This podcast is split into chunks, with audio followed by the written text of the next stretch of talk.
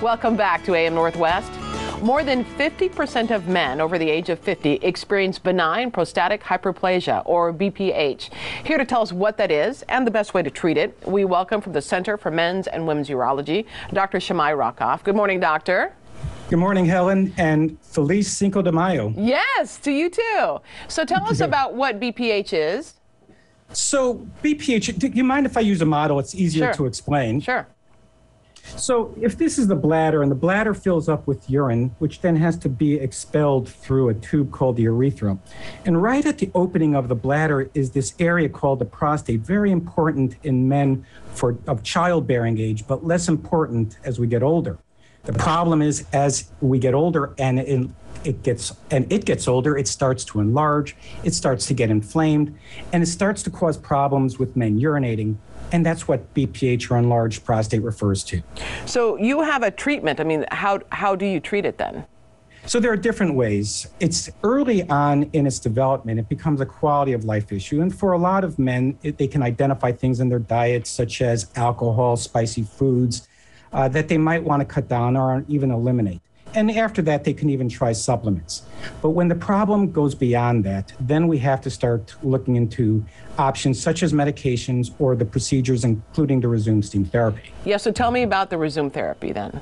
So the Rezum is very interesting because there are other options on the market that many men are aware of, widely advertised, which try to take the approach of creating a space to urinate basically by uh, injecting metal anchors into the prostate to pry it open.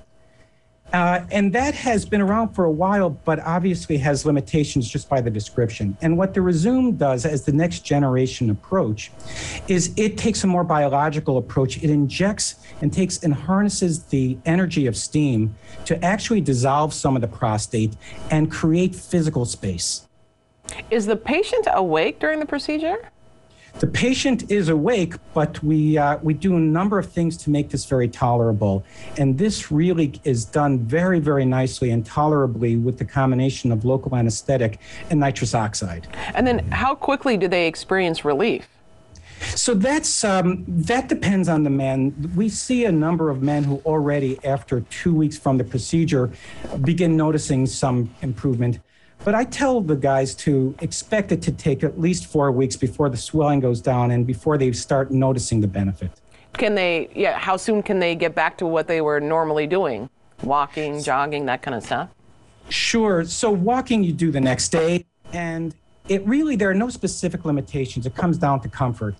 And for at least the first few days, I just ask them to take it a little bit easy. Thereafter, it depends on what their comfort level is. There are things like bicycle riding, which I really prefer they not do for at least three to four weeks. But anything more is all dependent on how comfortable they are. Right. And how is this different than laser therapy? it's a continuum. So the we talked about the lifestyle changes and dietary changes mm-hmm. and supplements and medications. Next up are the Rezum type therapies of the world. But not all men are good candidates for minimally invasive procedures such as Rezum steam therapy, and they are best suited with the laser transurethral resection of the prostate. But that is more of an operation. Okay, gotcha. We want to tell our viewers that if you would like to find out more, you can contact Boston Scientific. We'll have all that information on our website at katu.com. Doctor, thank you so much. And thank you very much. You bet.